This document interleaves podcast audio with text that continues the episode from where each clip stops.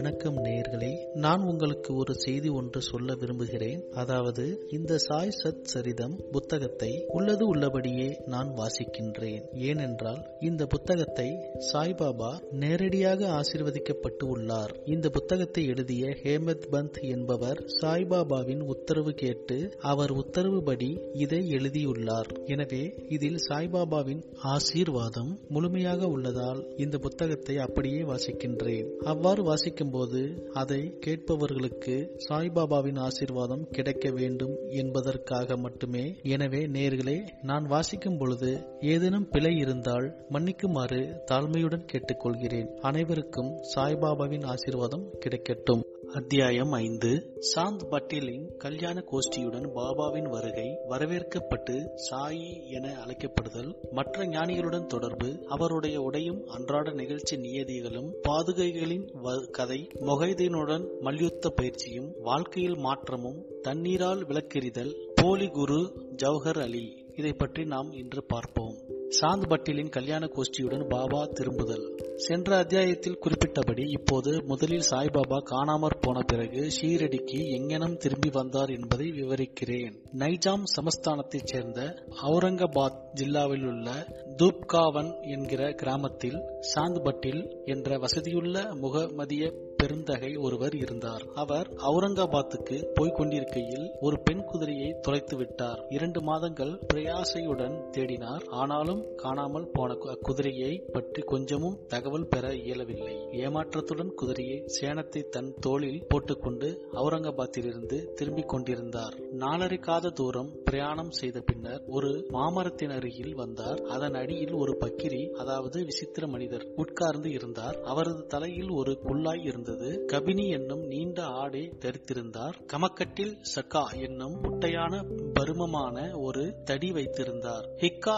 குடிப்பதற்காக தயார் செய்து கொண்டிருந்தார். சாந்து பட்டிலின் அவ்வழியே போவதைக் கண்டு அவரை தன்னிடத்திற்கு கூப்பிட்டு புகைப்பிடிக்கவும் கொஞ்சம் ஓய்வெடுத்துக் கொள்ளவும் சொன்னார். அவ்விசித்திர மனிதர் அல்லது பக்கிரி குதிரையை சேனத்தை பற்றி வினவினார். சாந்து பட்டிலின் தனது தொலைந்து போன குதிரையின் மீதி இருந்த சேனம் அது என்று கூறினார். அதற்கு அவர் அவர் அவரிடம் அருகாமையில் உள்ள சோலையொன்றில் தேடும்படி கேட்டுக்கொண்டார். அவர் அங்கே சென்றார். ஆச்சரியத்திலும் ஆச்சரியம். அவர் தன்னுடைய குதிரையை கண்டுபிடித்து விட்டார். அந்த பக்கிரி ஓர் சாதாரண மனிதர் அல்ல ஆனால் ஓர் அவலியா அதாவது பெரும் ஞானி என்று எண்ணினார். குதிரையுடன் பகிரியும் திரும்பி வந்தார். ஹேகா குடிப்பதற்கு தயாராகியது. ஆனாலும் இரண்டு பொருட்கள் தேவைப்பட்டன. குழாயை பற்றவிப்பதற்கு நெருப்பு சாபி புகை இழுக்க பயன்படும் ஒரு துண்டு துணியை நனைப்பதற்கு தண்ணீர். பக்கிரி தனது கத்தியை எடுத்து அதை வலிய நிலத்தில் நுழைத்தார். அதிலிருந்து எரியும் ஒரு நிலக்கரி நெருப்பு துண்டும் வந்தது. அதை அவர் குழாய் வழியே இட்டார். பிறகு தமது சக்காவை தரையில் அடித்தார். அவ்விடத்திலிருந்து நீர் கசிய தொடங்கியது. சாபி நனைக்கப்பட்டு பிறகு பிழியப்பட்டு குழாயில் சுற்றப்பட்டது. இங்கனம் எல்லாம் முடிந்த பின்னர் பக்கிரி ஹீக்கா குடித்துவிட்டு சாந்து பட்டிலுக்கு புகைக்க கொடுத்தார். இவற்றையெல்லாம் கண்ணுற்று சாந்து பட்டில் வியப்புற்றார். பின்பு அவர் அவரை தன் வீட்டிற்கு அழைத்து தனது விருந்தோமலை ஏற்றுக்கொள்ளும்படி சொன்னார். மறுநாள் அவர் பாட்டில் வீட்டிற்கு சென்று சில நாள் தங்கியிருந்தார். பட்டேல் தூப்காவின் கிராமத்தின் அதிகாரி அவருடைய மனைவியின் சகோதரரது புதல்வன் கல்யாணம் செய்யப்படவிருந்தான். ஷீரடியில் இருந்து மணப்பெண் தேர்ந்தெடுக்கப்பட்டிருந்தால் எனவே ஷீரடிக்கு புறப்படுவதற்கு பாட்டில் ஆயத்தங்கள் செய்ய துவங்கினார். பக்கிரியும் கல்யாண கோஷ்டியுடன் கூட வந்தார். கல்யாணமும் எவ்வித சிரமமும் இன்றி முடிவடைந்து கோஷ்டி தூப்காவனிற்கு திரும்பியது.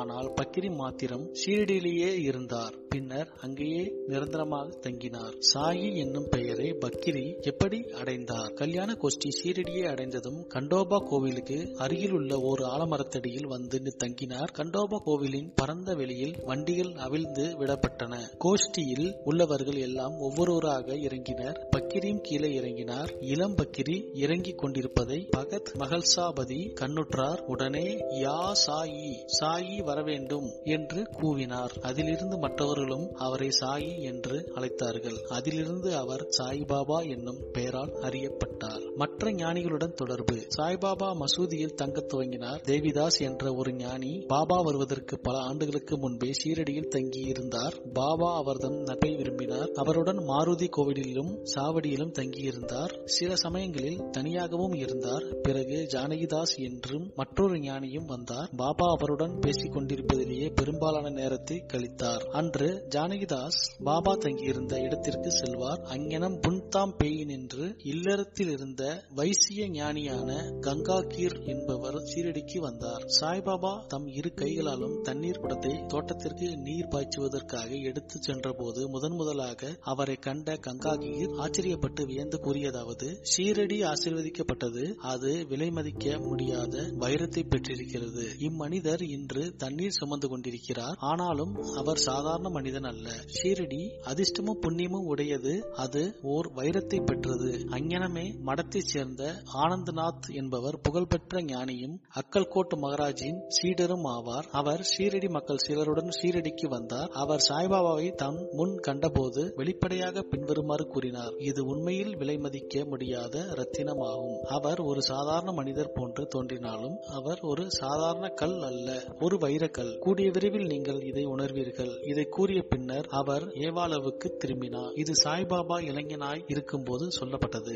பாபாவின் உடையும் அன்றாட நிகழ்ச்சி நியதியும் சாய்பாபா இளம் பருவத்தில் தமது தலையில் முடி வளர்த்தார். தலைமுடியை ஒழுங்குபடுத்துவதே இல்லை. விளையாட்டு வீரனை போன்று அவர் உடையணிந்தார். அவர் ரகத்தாவிற்கு சென்றபோது ஜெந்து ஜாய் அதாவது சாமந்தி மல்லிகை முல்லை ஆகியவற்றின் சிறிய புஷ்பங்களை கொணர்ந்து தரையை சுத்தப்படுத்தி காய்ந்த நிலத்தை கொத்தி அவற்றை நட்டு தண்ணீர் விட்டார். வாமன் தாத்யா என்னும் ஓர் அடியவர் அவருக்கு தினந்தோறும் இரண்டு பானைகள் கொடுத்தார். இவற்றை கொண்டு பாபா தமது செடிகளுக்கு தண்ணீர் விடுவது வழக்கம். கிணற்றில் இருந்து நீர் இறைத்து மட்குடங்களை தாமே தோளில் தூக்கி செல்வார். மாலை நேரங்களில் மண் பானைகள் வேப்ப மரத்தடியில் வைக்கப்பட்டிருக்கும். அவை வெறும் பச்சை மண்ணால் செய்யப்பட்டு சுடப்படாத காரணத்தால் அங்ஙனம் வைக்கப்பட்ட உடனேயே உடைந்து விடும் அடுத்த நாள் தாத்தியா வேறு இரண்டு புது பானைகள் கொடுப்பார். இந்நிகழ்ச்சி மூன்று ஆண்டுகள் நடந்தது. சாய்பாபாவின் கடின பயிற்சி உழைப்பு ஆகியவற்றினால் ஒரு பூந்தோட்ட தோட்டம் வளர்ந்தது. இந்த நிலத்தில் தற்போது பாபாவின் சமாதி மந்திர் என்னும் ஒரு பெரிய மாளிகை இருக்கிறது. இது தற்போது பல பக்தர்களால் அடிக்கடி விஜயம் செய்யப்பட்டு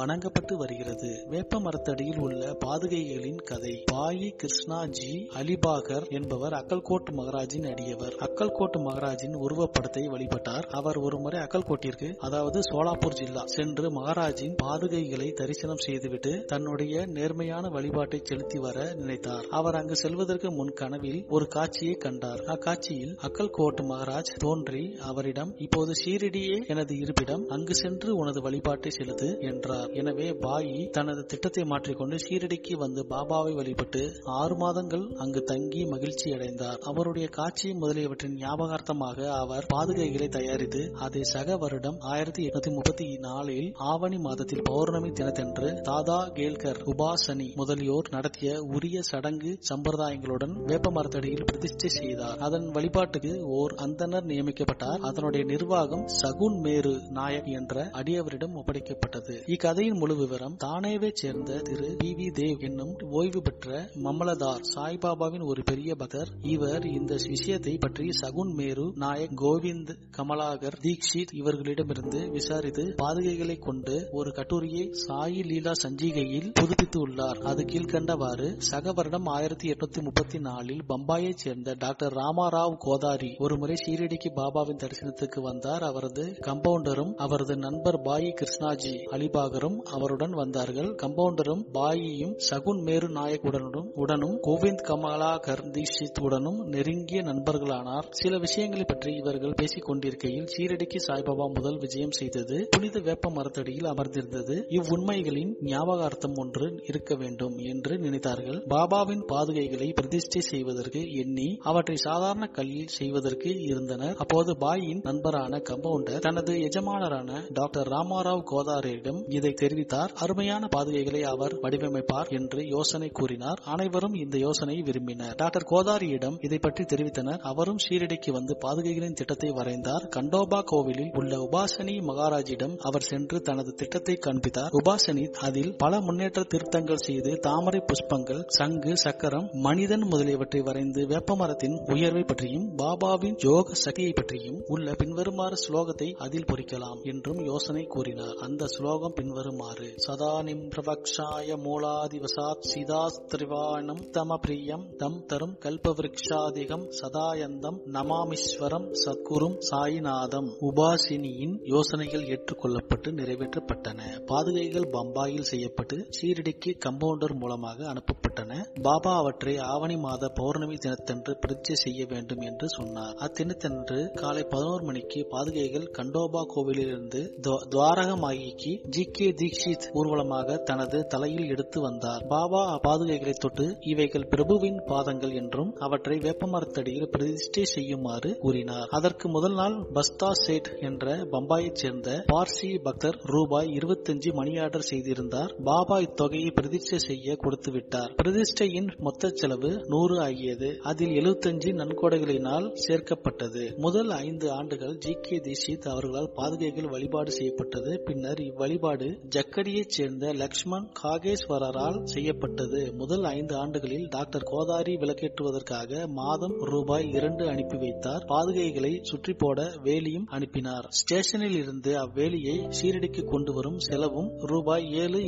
எட்டு கூரையும் சகுன் மேரு நாயக்கினால் கொடுக்கப்பட்டது. தற்போது ஜாக்கெட் ஜாகட்டி வழிபாட்டை செய்கிறார். சகுன் மேரு நாயக் நெய்வேத்தியம் மாலை விளக்கிட்டுதல் முதலியவைகளை செய்கிறார். பாயி கிருஷ்ணாஜி என்பவர் முதலில் அக்கல்கோட்டு மகராஜின் அடியவராவார். சக வருடம் ஆயிரத்தி எட்நூத்தி முப்பத்தி நாலில் பாதுகைகளை பிரதிஷ்டை செய்யப்படும் சமயத்தில் அக்கல்கோட்டு போகும் வழியில் சீரடிக்கு வந்தார். பாபாவின் தரிசனம் ஆன பிறகு அக்கல்கோட்டு போக விரும்ப விரும்பி பாபாவின் அனுமதியை இதற்காக வேண்டினார்? பாபா அவரிடம் அக்கல்கோட்டில் என்ன இருக்கிறது? நீ ஏன் அங்கு போக வேண்டும்? அக்கல்கோட்டு மகராஜ் இங்கேயே இருக்கிறார் என்றார். அதாவது என்னுடன் ஒன்றி இருக்கிறார் என்றார். இதை கேட்டு பாயி அக்கல்கோட்டு செல்லவில்லை. பாதுகைகளின் பிரதிஷ்டைக்கு பின் ஷீரடிக்கு அடிக்கடி வந்தார். ஹேமத் பந்திற்கு இவ்விவரங்கள் தெரியாதென்று பி வி தேவ் முடிக்கிறார். அவர் அங்ஙனம் அறிந்திருப்பராயின் அதை தன்னுடைய சத் சேர்க்க தவறி இருக்க மாட்டார். மொஹைதீன் தம்போலியிடம் மல்யுத்தம் பயிற்சியும் வாழ்க்கையில் மாற்றமும். பாபாவின் மற்ற கதைகளுக்கு திரும்புவோம். ஷீரடியில் மொஹிதீன் தம்போலி என்னும் பெயருடைய ஓர் மல்யுத்த சண்டைக்காரன் இருந்தான். பாபாவுக்கும் அவனுக்கும் சில விஷயங்களில் உடன்பாடு ஏற்படவில்லை. இருவரும் மல்யுத்தம் செய்ய தொடங்கினர். இதில் பாபா தோற்கடிக்கப்பட்டார். அதிலிருந்து பாபா தம்முடைய உடையையும் வாழ்க்கை முறையையும் மாற்றி அமைத்துக் கொண்டார். மேலாடையாக கபினி அணிந்திருந்தார். லங்கோடு அணிந்து தன் தலையை ஓர் துண்டு துணியால் மூடினார். தம்முடைய ஆசனத்திற்கு ஒரு சாக்கு துணியையும் படுக்கைக்கு ஒரு சாக்கு துணியையுமே உபயோகித்தார். கிழிந்து கசிங்கிய கந்தல் குடைகளை அணிவதிலேயே திருப்தி அடைந்தார் அவர் எப்போதும் ஏழ்மை அரசுரிமையுடைய நன்று இறைமையை விட மிக மிக நன்று. கடவுள் ஏழைகளின் நிரந்தர நண்பராவார் என்று கூறி கொண்டிருந்தார். கங்காகிரும் மல்யுத்தம் செய்வதில் மிக விருப்பமுள்ளவர். அவர் ஒருமுறை மல்யுத்தம் செய்யும் போது ஒரு ஆசையற்ற உணர்ச்சி அவருக்கு ஏற்பட்டது. அப்போது ஓர் குரல் அவரிடம் அவர் உடம்பை துறந்து கடவுளுடன் நிரந்தரமாக ஈடுபடும்படி கூறுவது கேட்டது. எனவே அவரும் சம்சாரத்தை துறந்து கடவுளை நோக்கி திரும்பினார். புன்தாம் பேருக்கு அருகிலுள்ள ஒரு ஆற்றின் கரையில் ஒரு மடத்தை ஸ்தாபித்தார். சாய்பாபா மக்களுடன் கல கலந்து பேசுவதில்லை. அவரை யாராவது கேள்வி கேட்டபோது மட்டுமே அதற்கு பதில் கூறினார். பகற்பொழுதில் எப்போதும் வேப்ப மரத்தடியிலே உட்கார்ந்திருந்தார். சில சமயங்களில் கிராம எல்லையில் வாய்க்கால்களுக்கு அருகிலுள்ள ஒரு ஆலமரத்தின் நிழலில் அமர்ந்திருந்தார். மாலை நேரங்களில் அவர் குறிக்கோள் இன்றி நடப்பது வழக்கம். சில நேரங்களில் நீன் காவான் போவார். அங்கு திரியம்ப டேங்க்லேயின் வீட்டிற்கு போவார். பாபா அவரை விரும்பினார். அவரின் தம்பியான நானே சாஹேப்புக்கு இரண்டாவது திருமணம் செய்தும் குழந்தைகள் ஏதும் இல்லை. பாபா சாஹேப் நானோ சாஹேப் பாபாவின் தரிசனத்திற்காக அனுப்பினார். சில காலத்திற்கு பிறகு பாபாவின் அருளால் நானா சாஹிப் ஒரு புதல்வனை பெற்றார். அதிலிருந்து சாய்பாபா பார்க்க மக்கள் கூட்டமாக திரண்டு வந்தனர். அவருடைய புகழ் பரவி அகமத் நகரை எட்டியது. அதிலிருந்து நானோ சாஹேப் சாந்தோர்கரும் கேசவ சிதம்பரம் மற்றும் பலரும் ஷீரடிக்கு வரத் தொடங்கினர். பாபா பகற்பொழுதில் தமது அடியவர்களால் சூழப்பட்டிருந்தார். இரவில் உதிர்ந்து கொண்டும் ஒரு பழைய மசூதியில் படுத்தார். பாபாவிடம் இந்த நேரத்தில் ஹெகா புகையிலை ஒரு டம்ளர் நீண்ட கபினி தலையை சுற்றி ஒரு துண்டு துணி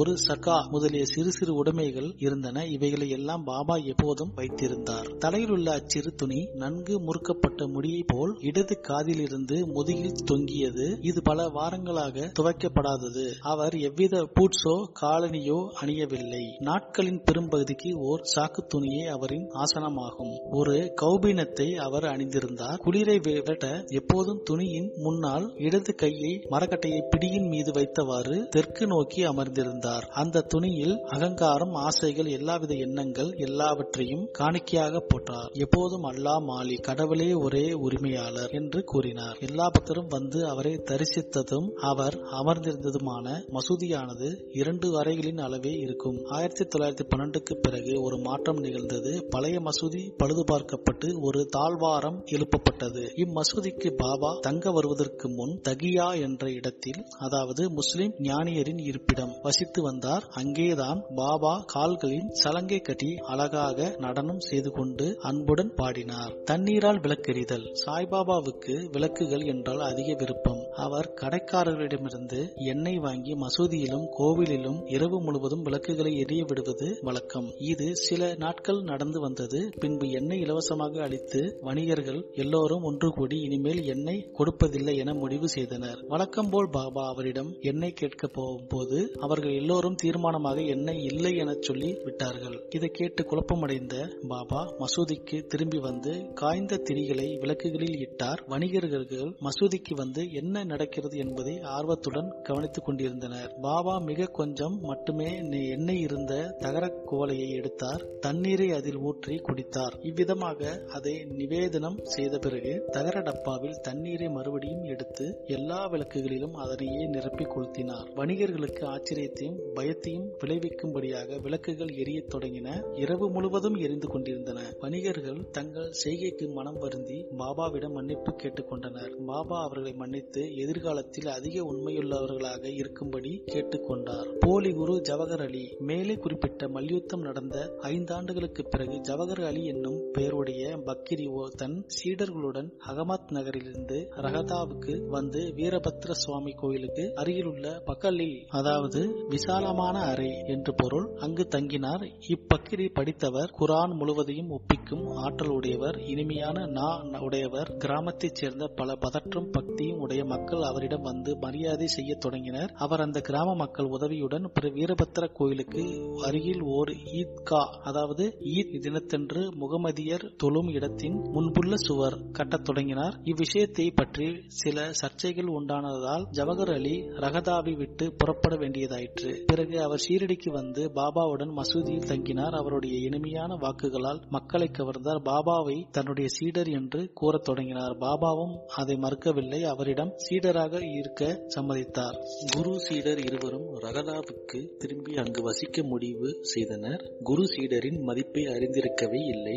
ஆனால் சீடரின் குருவின் குற்றங்களை உணர்ந்திருந்தார். எனினும் அவரை மதிக்காமல் இருந்ததில்லை. பாபா தமது கடமைகளை கவனத்துடன் ஆற்றிக்கொண்டு வந்தார். தமது குருவிற்கு பல்வேறு விதங்களில் பணிபுரிந்தும் வந்தார். ஷீரடிக்கு அவர்கள் அடிக்கடி வருவது வழக்கம். ஆனால் அவர்களின் முக்கிய இருப்பிடம் ரகதாவாகும். ஷீரடியில் உள்ள பாபாவின் அன்பு சீடர்கள் பாபா அவர்களை விட்டு ரகதாவில் தங்கியிருப்பதை விரும்பவில்லை. எனவே அவர்கள் ஓர் கூட்டமாக ரகதாவுக்கு சென்று பாபாவை ஈத்காவுக்கு அருகில் சந்தித்து தாங்கள் வந்த காரணத்தை கூறினார்கள். பாபா அவர்களிடம் பக்கிரி ஓர் கோபக்கார குணங்கொண்ட மனிதர் என்றும் தான் அவரை விட்டு வர முடியாது என்றும் எனவே பக்கிரி வருவதற்கு எல்லோரும் திரும்பி விடுவது நல்லது என்றும் கூறிக்கொண்டிருந்தார்கள் போது பக்கிரி திரும்பி வந்து தனது சீடனை அவர்களுடன் அவர்களுடன் அழைத்து செல்ல முயன்றதாக அவர்களை கோபித்தார். சில விவாதங்களும் தகராறுகளும் நிகழ்ந்தன. முடிவில் குரு சீடர் இருவரும் ஷீரடிக்கு திரும்பும்படி தீர்மானிக்கப்பட்டது. எனவே அவர்கள் ஷீரடிக்கு திரும்பி வந்து வசிக்க தொடங்கினார்கள். சில நாட்களுக்கு பிறகு குரு தேவி சாரால் சோதிக்கப்பட்டு முழுமைக்கு தேவையுள்ளவர் என கண்டுபிடிக்கப்பட்டார். பாபா ஷீரடிக்கு கல்யாண கோஷ்டியுடன் வருவதற்கு பன்னிரண்டு ஆண்டுகளுக்கு முன்பு இந்த தேவிதாசர் பத்து அல்லது பதினாறு வயது பாலகனாக மாருதி கோவிலில் வசித்து வந்தார். தேவிதாசருக்கு பல சிறப்பான அம்சங்களும் சிறப்பான கண்களும் அமைந்திருந்தன. அவர் அவாவின்மையின் அவதாரமும் ஞானியும் ஆவார். தத்யா கோதே கானா போன்ற பல அவரை தமது குருவாக நினைத்திருந்தனர். அவர்கள் ஜவஹர் அலியை தேவிதாஸ் முன்னிலையில் கொண்டு வந்தனர். அவர்கள் தொடர்ந்த விவாதத்தில் ஜவஹர் அலி தோற்கடிக்கப்பட்டார். பின்பு ஷீரடியை விட்டு ஓடி பீஜப்பூர் சென்று தங்கினார். பல ஆண்டுகளுக்கு பின்னர் ஷீரடிக்கு திரும்பி வந்து சாய்பாபாவின் முன்னர் வீழ்ந்து வணங்கினார். அவர் குரு என்றும் சாய்பாபா சீடர் என்றும் காணப்பட்ட தோற்றம் தெளிவாக்கப்பட்டது. அவர் தன் குற்றத்திற்காக வருத்தப்பட்டிருக்கையில் சாய்பாபா அவரை மரியாதையுடன் நடத்தினார். இவ்விஷயத்தில் உண்மையான ஒழுக்கத்தால் சாய்பாபா எவ்வாறு அகங்காரத்தை கலைந்து சீடனது கடமைகளை ஒழுங்காக செய்து உயர்ந்த பதவியை அடைவது என்பதை காட்டியுள்ளார். இக்கதை மகிழ்சாபதி என்னும் சீடரால் கூறப்பட்டுள்ளபடி கொடுக்கப்பட்டு இருக்கிறது. அடுத்த அத்தியாயத்தில் ராமநவமி திருவிழா மசூதியின் முந்தைய நிலை அதன் பழுதுபார்ப்பு ஆகியவற்றை காண்போம். நன்றி வணக்கம் நேயர்களே. அடுத்த அத்தியாயத்தில் சந்திப்போம். நன்றி வணக்கம்.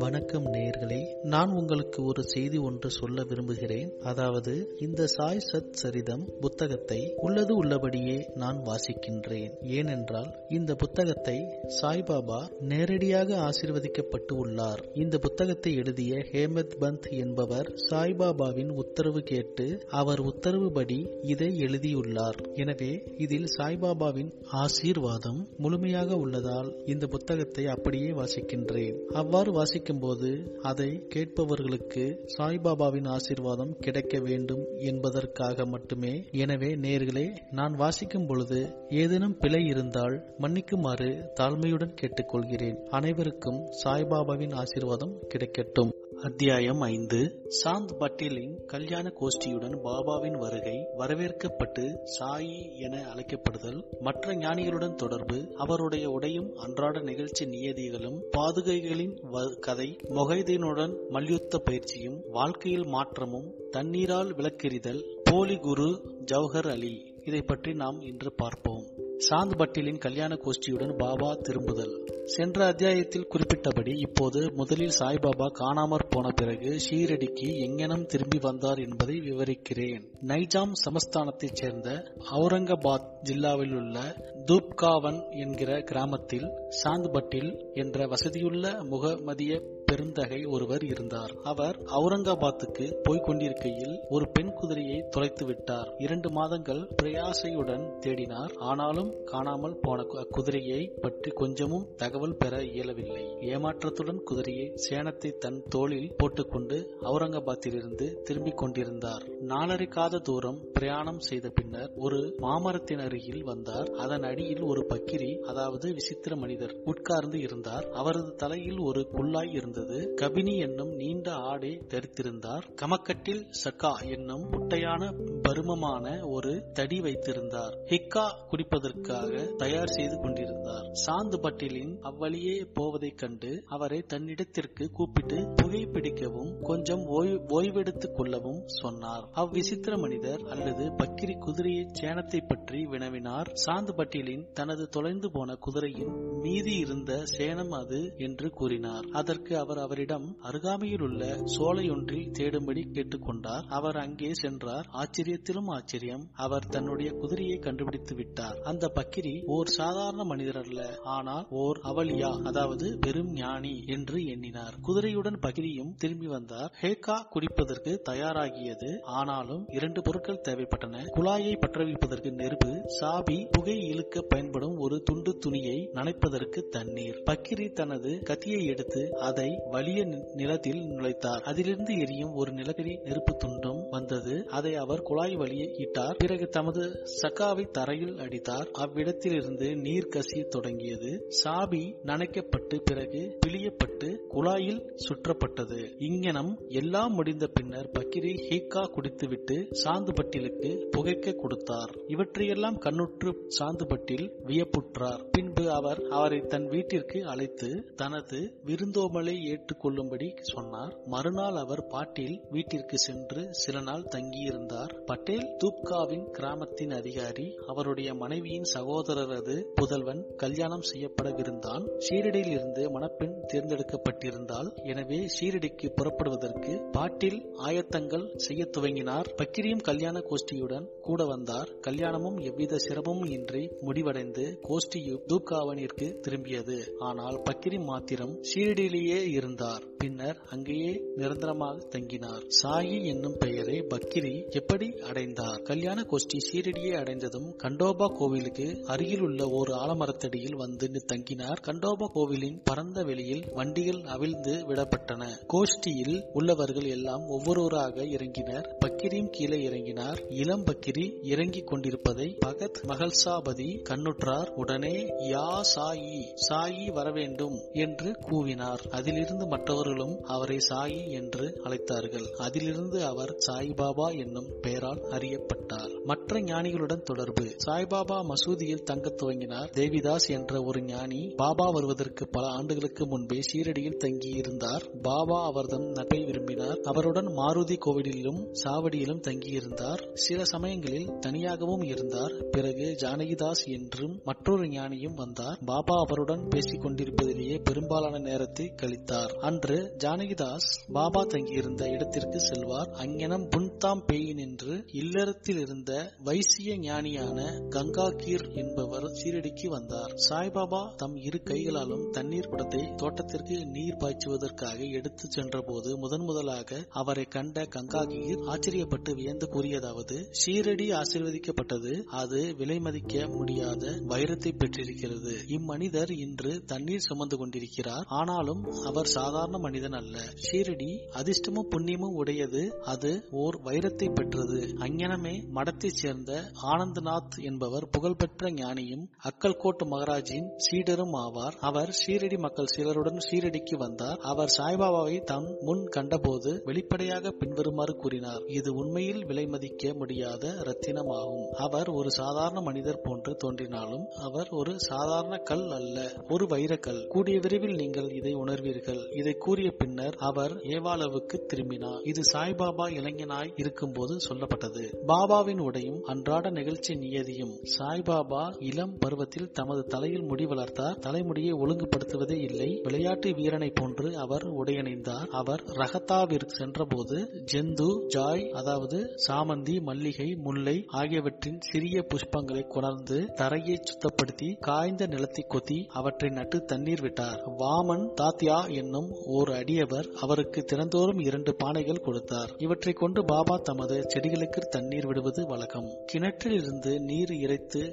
மட்குடங்களை தாமே தோளில் தூக்கி செல்வார். மாலை நேரங்களில் மண் பானைகள் வேப்ப மரத்தடியில் வைக்கப்பட்டிருக்கும். அவை வெறும் பச்சை மண்ணால் செய்யப்பட்டு சுடப்படாத காரணத்தால் அங்ஙனம் வைக்கப்பட்ட உடனேயே உடைந்து விடும். அடுத்த நாள் தாத்தியா வேறு இரண்டு புது பானைகள் கொடுப்பார். இந்நிகழ்ச்சி மூன்று ஆண்டுகள் நடந்தது. சாய்பாபாவின் கடின பயிற்சி உழைப்பு ஆகியவற்றினால் ஒரு பூந்தோட்டம் வளர்ந்தது. இந்த நிலத்தில் தற்போது பாபாவின் சமாதி மந்திர் என்னும் ஒரு பெரிய மாளிகை இருக்கிறது. இது தற்போது பல பக்தர்களால் அடிக்கடி விஜயம் செய்யப்பட்டு வணங்கப்பட்டு வருகிறது. வேப்ப மரத்தடியில் உள்ள பாதுகைகளின் கதை. பாயி கிருஷ்ணாஜி அலிபாகர் என்பவர் அக்கல்கோட் மகராஜின் அடியவர். அக்கல்கோட் மகராஜின் உருவப்படத்தை வழிபட்டார். அவர் ஒருமுறை அக்கல்கோட்டிற்கு அதாவது சோலாப்பூர் ஜில்லா சென்று மகாராஜின் பாதுகைகளை தரிசனம் செய்துவிட்டு தன்னுடைய நேர்மையான வழிபாட்டை செலுத்தி வர நினைத்தார். அவர் அங்கு செல்வதற்கு முன் கனவில் ஒரு காட்சியை கண்டார். அக்காட்சியில் அக்கல்கோட் மகாராஜ் தோன்றி அவரிடம் இப்போது ஷீரடியே எனது இருப்பிடம் அங்கு சென்று உனது வழிபாட்டை செலுத்து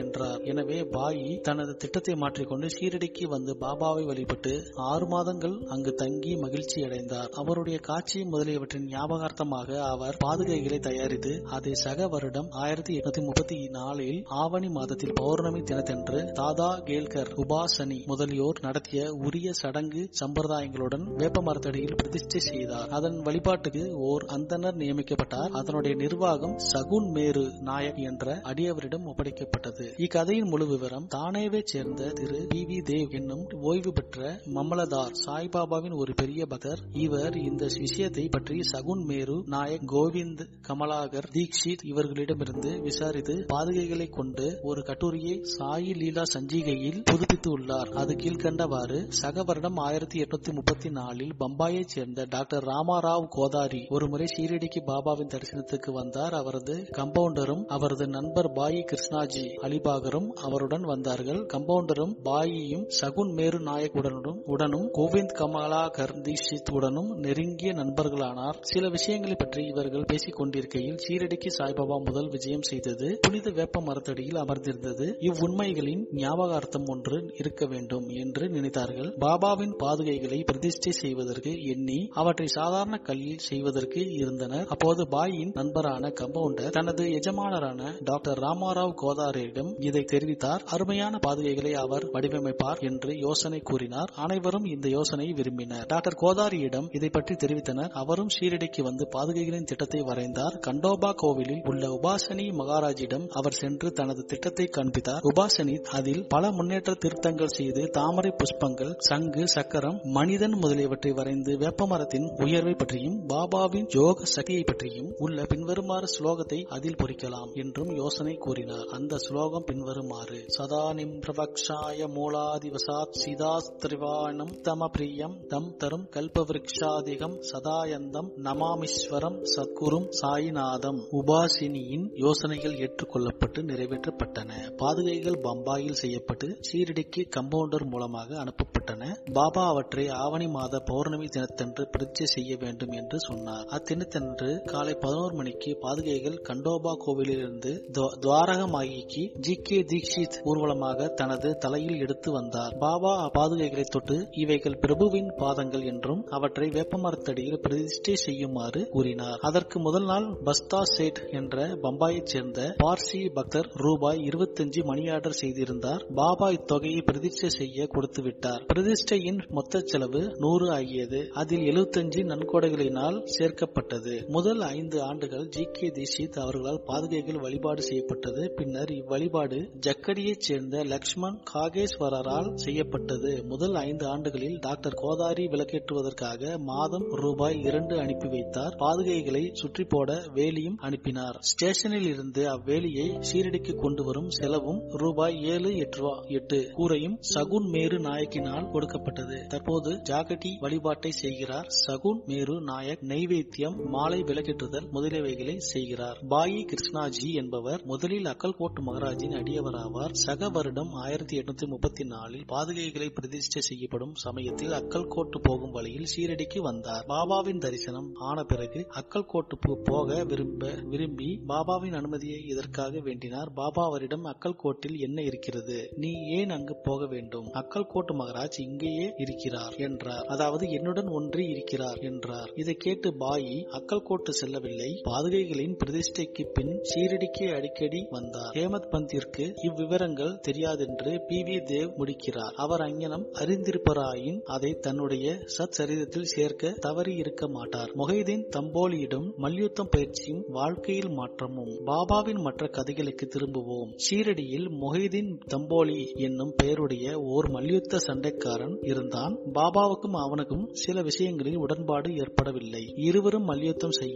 தொடங்கினர். இதில் பாபா தோற்கடிக்கப்பட்டார். அதிலிருந்து பாபா தம்முடைய உடையையும் வாழ்க்கை முறையையும் மாற்றி அமைத்துக் கொண்டார். மேலாடையாக கபினி அணிந்திருந்தார். லங்கோடு அணிந்து தன் தலையை ஓர் துண்டு துணியால் மூடினார். தம்முடைய ஆசனத்திற்கு ஒரு சாக்கு துணியையும் படுக்கைக்கு ஒரு சாக்கு துணியையுமே உபயோகித்தார். கிழிந்து கசிங்கிய கந்தல் குடைகளை அணிவதிலேயே திருப்தி அடைந்தார் அவர் எப்போதும் ஏழ்மை அரசுரிமையுடைய நன்று இறைமையை விட மிக மிக நன்று. கடவுள் ஏழைகளின் நிரந்தர நண்பராக ஆவார் என்று கூறி கொண்டிருந்தார் கங்காகிரும் மல்யுத்தம் செய்வதில் மிக விருப்பமுள்ளவர். அவர் ஒருமுறை மல்யுத்தம் செய்யும் போது ஒரு ஆசையற்ற உணர்ச்சி அவருக்கு ஏற்பட்டது. அப்போது ஓர் குரல் அவரிடம் அவர் உடம்பை துறந்து கடவுளுடன் நிரந்தரமாக ஈடுபடும்படி கூறுவது கேட்டது. எனவே அவரும் சம்சாரத்தை துறந்து கடவுளை நோக்கி திரும்பினார். புன்தாம் பேருக்கு அருகிலுள்ள ஒரு ஆற்றின் கரையில் ஒரு மடத்தை ஸ்தாபித்தார். சாய்பாபா மக்களுடன் கலந்து பேசுவதில்லை. அவரை யாராவது கேள்வி கேட்டபோது மட்டுமே அதற்கு பதில் கூறினார். பகற்பொழுதில் எப்போதும் வேப்ப மரத்தடியிலே உட்கார்ந்திருந்தார். சில சமயங்களில் கிராம எல்லையில் வாய்க்கால்களுக்கு அருகிலுள்ள ஒரு ஆலமரத்தின் நிழலில் அமர்ந்திருந்தார். மாலை நேரங்களில் அவர் குறிக்கோள் இன்றி நடப்பது வழக்கம். சில நேரங்களில் நீம் காவான் போவார். அங்கு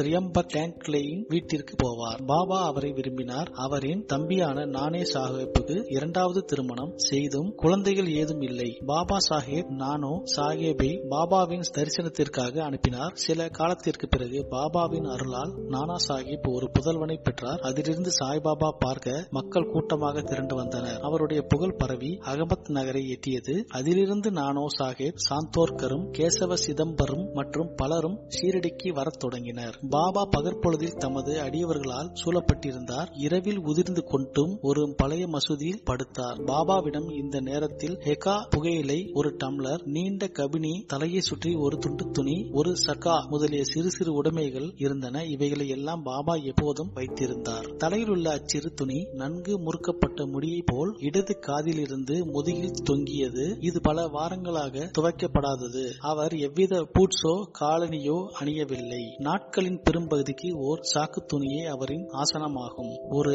கௌபீனத்தை அவர் அணிந்திருந்தார். குளிரை விரட்ட எப்போதும் துணியின் முன்னால் இடது கையை மரக்கட்டையை பிடியின் மீது வைத்தவாறு தெற்கு நோக்கி அமர்ந்திருந்தார். அந்த துணியில் அகங்காரம் ஆசைகள் எல்லாவித எண்ணங்கள் எல்லாவற்றையும் காணிக்கையாக போட்டார் எப்போதும் அல்லா மாலி கடவுளே ஒரே உரிமையாளர் என்று கூறினார். எல்லா பக்தரும் வந்து அவரை தரிசித்ததும் அவர் அமர்ந்திருந்ததுமான மசூதியானது இரண்டு அறைகளின் அளவே இருக்கும். ஆயிரத்தி தொள்ளாயிரத்தி பன்னெண்டுக்கு பிறகு ஒரு மாற்றம் நிகழ்ந்தது. பழைய மசூதி பழுது பார்க்கப்பட்டு ஒரு தாழ்வாரம் எழுப்பப்பட்டது. இம்மசூதிக்கு பாபா தங்க வருவதற்கு முன் தகியா என்ற இடத்தில் அதாவது முஸ்லிம் ஞானியரின் இருப்பிடம் வசித்து வந்தார். அங்கேதான் பாபா கால்களின் சலங்கை கட்டி அழகாக நடனம் செய்து கொண்டு அன்புடன் பாடினார். தண்ணீரால் விளக்கெறிதல். சாய்பாபாவுக்கு விளக்குகள் என்றால் அதிக விருப்பம். அவர் கடைக்காரர்களிடமிருந்து எண்ணெய் வாங்கி மசூதியிலும் கோவிலிலும் இரவு முழுவதும் விளக்குகளை எரிய விடுவது வழக்கம். இது சில நாட்கள் நடந்து வந்தது. பின்பு எண்ணெய் இலவசமாக அளித்து வணிகர்கள் எல்லோரும் ஒன்று கூடி இனிமேல் எண்ணெய் கொடுப்பதில்லை என முடிவு செய்தனர். வழக்கம் போல் பாபா அவரிடம் எண்ணெய் கேட்க போகும்போது அவர்கள் எல்லோரும் தீர்மானமாக எண்ணெய் இல்லை என சொல்லி விட்டார்கள். இதை கேட்டு குழப்பமடைந்த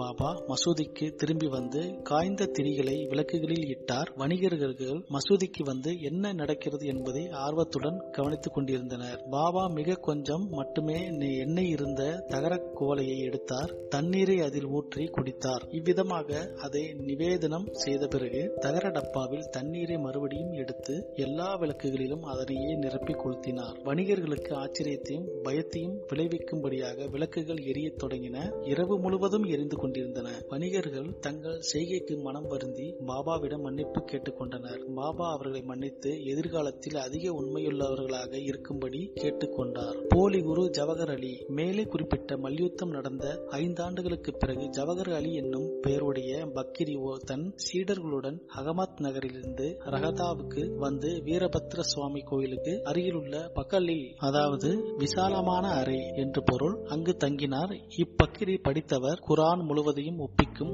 ஆற்றல் உடையவர் இனிமையான நா உடையவர் கிராமத்தைச் சேர்ந்த பல பதற்றும் பக்தியும் உடைய மக்கள் அவரிடம் வந்து மரியாதை செய்ய தொடங்கினர். அவர் அந்த கிராம மக்கள் உதவியுடன் பிற வீரபத்திர கோயிலுக்கு அருகில் ஓர் ஈத்கா அதாவது ஈத் தினத்தன்று முகமதியர் தொழும் இடத்தின் முன்புள்ள சுவர் கட்டத் தொடங்கினார். இவ்விஷயத்தை பற்றி சில சர்ச்சைகள் உண்டானதால் ஜவஹர் அலி ரகதாவை விட்டு புறப்பட வேண்டியதாயிற்று. பிறகு அவர் ஷீரடிக்கு வந்து பாபா பாபாவுடன் மசூதியில் தங்கினார். அவருடைய இனிமையான வாக்குகளால் மக்களை கவர்ந்தார். பாபாவை தன்னுடைய சீடர் என்று கூறத் தொடங்கினார். பாபாவும் அதை மறுக்கவில்லை. அவரிடம் சீடராக இருக்க சம்மதித்தார்.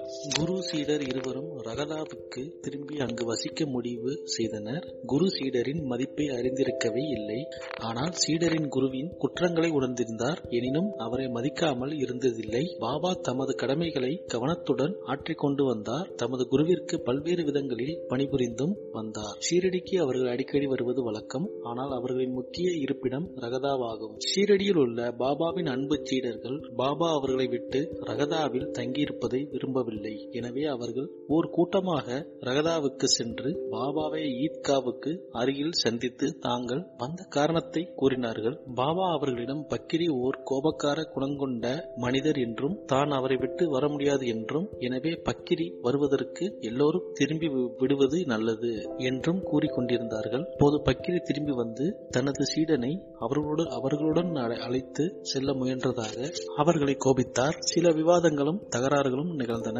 முடிவில் குரு சீடர் இருவரும் ஷீரடிக்கு திரும்பும்படி தீர்மானிக்கப்பட்டது. எனவே அவர்கள் ஷீரடிக்கு திரும்பி வந்து வசிக்க தொடங்கினார்கள். சில நாட்களுக்கு பிறகு குரு தேவி சாரால் சோதிக்கப்பட்டு முழுமைக்கு தேவையுள்ளவர் என கண்டுபிடிக்கப்பட்டார். பாபா ஷீரடிக்கு கல்யாண கோஷ்டியுடன் வருவதற்கு பன்னிரண்டு ஆண்டுகளுக்கு முன்பு இந்த தேவி தேவிதாசர் பத்து அல்லது பதினாறு வயது பாலகனாக மாருதி கோவிலில் வசித்து வந்தார். தேவிதாசருக்கு பல சிறப்பான அம்சங்களும் சிறப்பான கண்களும் அமைந்திருந்தன. அவர் அவாவின்மையின் அவதாரமும் ஞானியும் ஆவார். தத்யா கோதே கானாத் போன்ற பல அவரை தமது குருவாக நினைத்திருந்தனர். அவர்கள் ஜவஹர் அலியை தேவிதாஸ் முன்னிலையில் கொண்டு வந்தனர். அவர்கள் தொடர்ந்த விவாதத்தில் ஜவஹர் அலி தோற்கடிக்கப்பட்டார். பின்பு ஷீரடியை விட்டு ஓடி பீஜப்பூர் சென்று தங்கினார். பல ஆண்டுகளுக்கு பின்னர் ஷீரடிக்கு திரும்பி திரும்பி வந்து சாய்பாபாவின் முன்னர் வீழ்ந்து வணங்கினார். அவர் குரு என்றும் சாய்பாபா சீடர் என்றும் காணப்பட்ட தோற்றம் தெளிவாக்கப்பட்டது. அவர் தன் குற்றத்திற்காக வருத்தப்பட்டிருக்கையில் சாய்பாபா அவரை மரியாதையுடன் நடத்தினார். இவ்விஷயத்தில் உண்மையான ஒழுக்கத்தால்